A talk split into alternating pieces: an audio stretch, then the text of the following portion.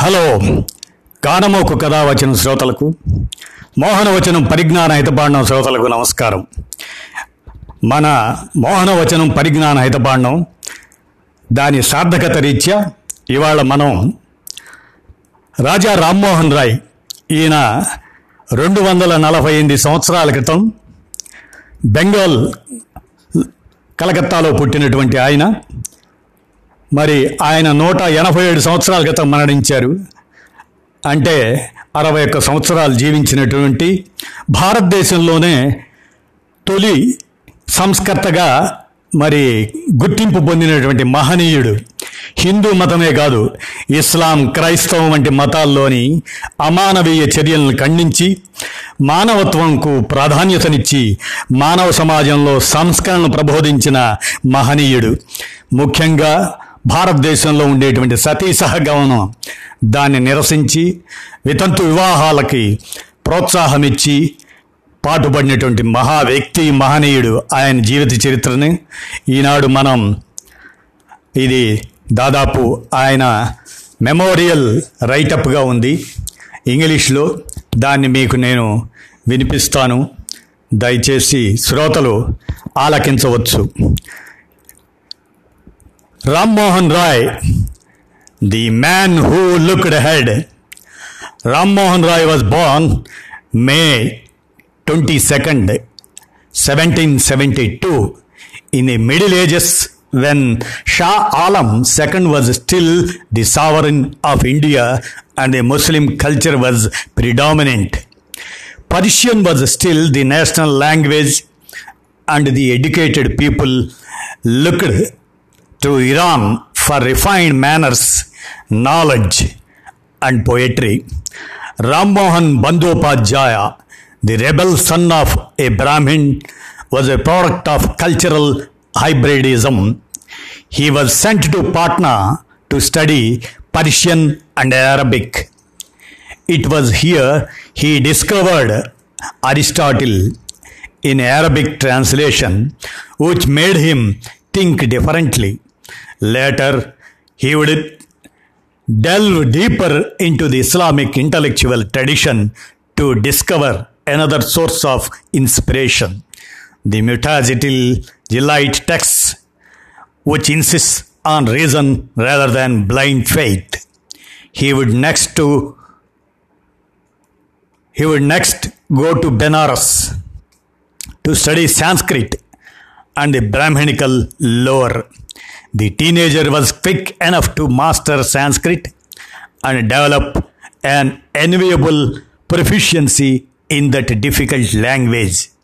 With his acquired rationalism, he approached the Hindu tradition critically and found much of it irrational and the Puranas little better than fairy tales.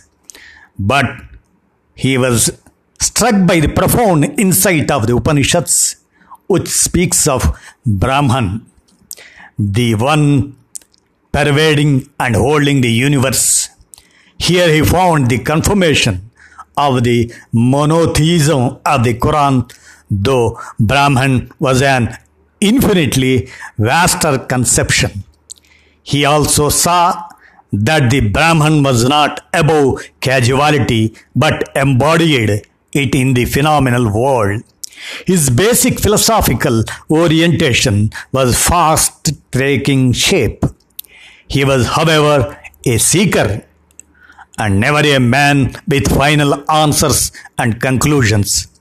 While studying in the holy city, he would pick up Hindi and write its grammar. He was the first person to have attempted it. Rai returned home only to shock his conservative father with his heresies.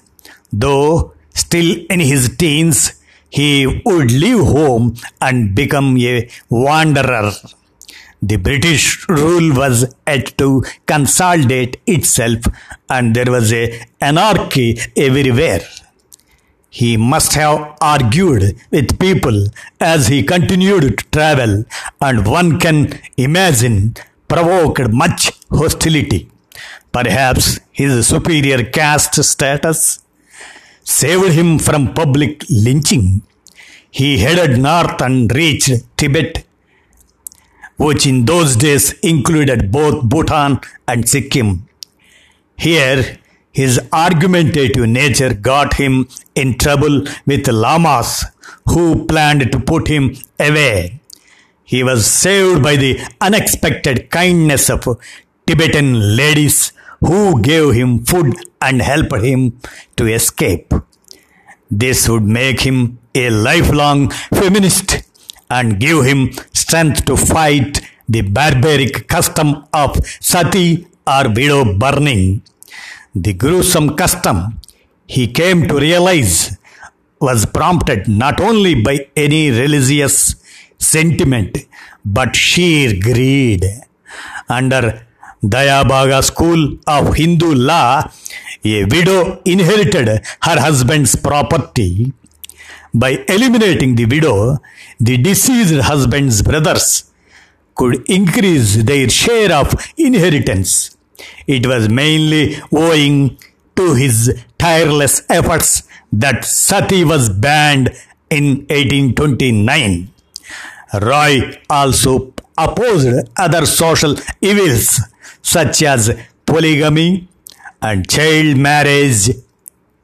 His early work, Tafatul Muwahidin, are A Gift to Monotheists, it was in 1804, was in Persian with an introduction in Arabic. It is treatise where he defends reason against blind faith. The credulous, according to him, are self deceived fools who would not use their reason to know the truth. Not many Hindus read his argumentative tract, but it angered some Muslim theologians who issued fatwa against him. Rai fortunately was living under the British rule and survived this fatwa. Rai was soon to realize India's Muslim past was dead and buried. The British rule was not just a regime change, but something altogether new to India. It opened to Indians to a brave new world of new ideas, science, and capitalism. He also saw Hindus needed to develop into a nation without excluding the Muslims, but it required a new ideology which would overcome the divisions of caste and sects. They also needed new norms and values, which Scottish Protestantism and French Enlightenment offered. So, so, a monotheism rooted in the Hindu past combined with Protestant work ethic, enlightenment, rationalism, and science could serve as a new ideology or religion. He had no doubt that only English could become the language of the new India, as republicanism would be the form of government he translated the Upanishads into his native Bengali, which was a daunting task. In his argument with the Serampore missionaries, he pointed out that the idea of Trinity is incompatible with monotheism as much as the claim that Jesus is the Son of God. By this time, he had taught himself English, Greek, and Latin. In his Precepts of Jesus, 1820, that was written, he brought out the abiding aspects of Christianity, which consists in spiritual equality, moral responsibility, and love for fellow human beings. Rai found only a Western education and a vigorous participation in the market economy could be instrumental in bringing about the desired changes. He played an important role in the foundation of Hindu College and when the company decided to locate a sum for public instruction. He wrote a letter to Lord Amherst making a reasoned appeal that without making any concessions to Orientalists, it ought to be spent for the promotion of human and natural sciences. Though a profound Sanskrit scholar, he dismissed its claim to be patronized. He saw it as a dead language which had long outlived its social purpose. He was also a journalist who brought out a periodical in Persian, Mirat ul Akhbar, in 1822 in Persian, which he closed down later in protest against stringent censorship. He was our first crusader for civil rights. He sailed to England as an ambassador of the Mughal emperor to plead his case before the Privy Council. On his way, he learned Hebrew, the language of Old Testament. In England, he met some of the greatest minds of the day, Jeremy Bentham, Owen, James Mill, among others. Though his followers, the Brahmas, were somewhat puritanical in their attitudes. Rai was an Epicurean with a passion of sartorial elegance, good food, drinks, and music.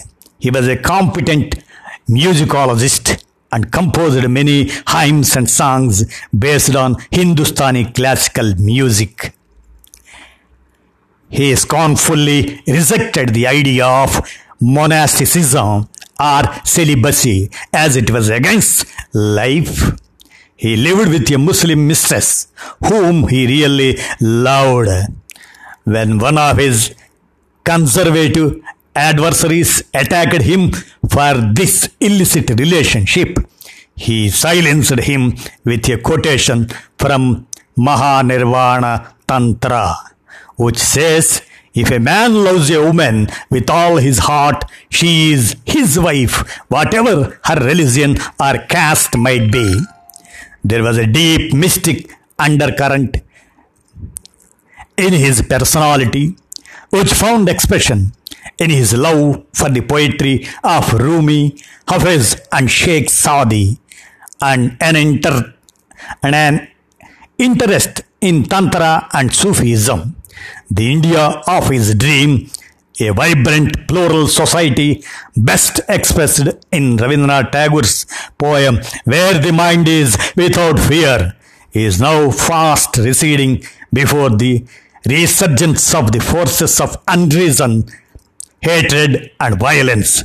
We have to reclaim it if India is to survive. This is the memorial write up about Ram Mohan Rai. Thank you.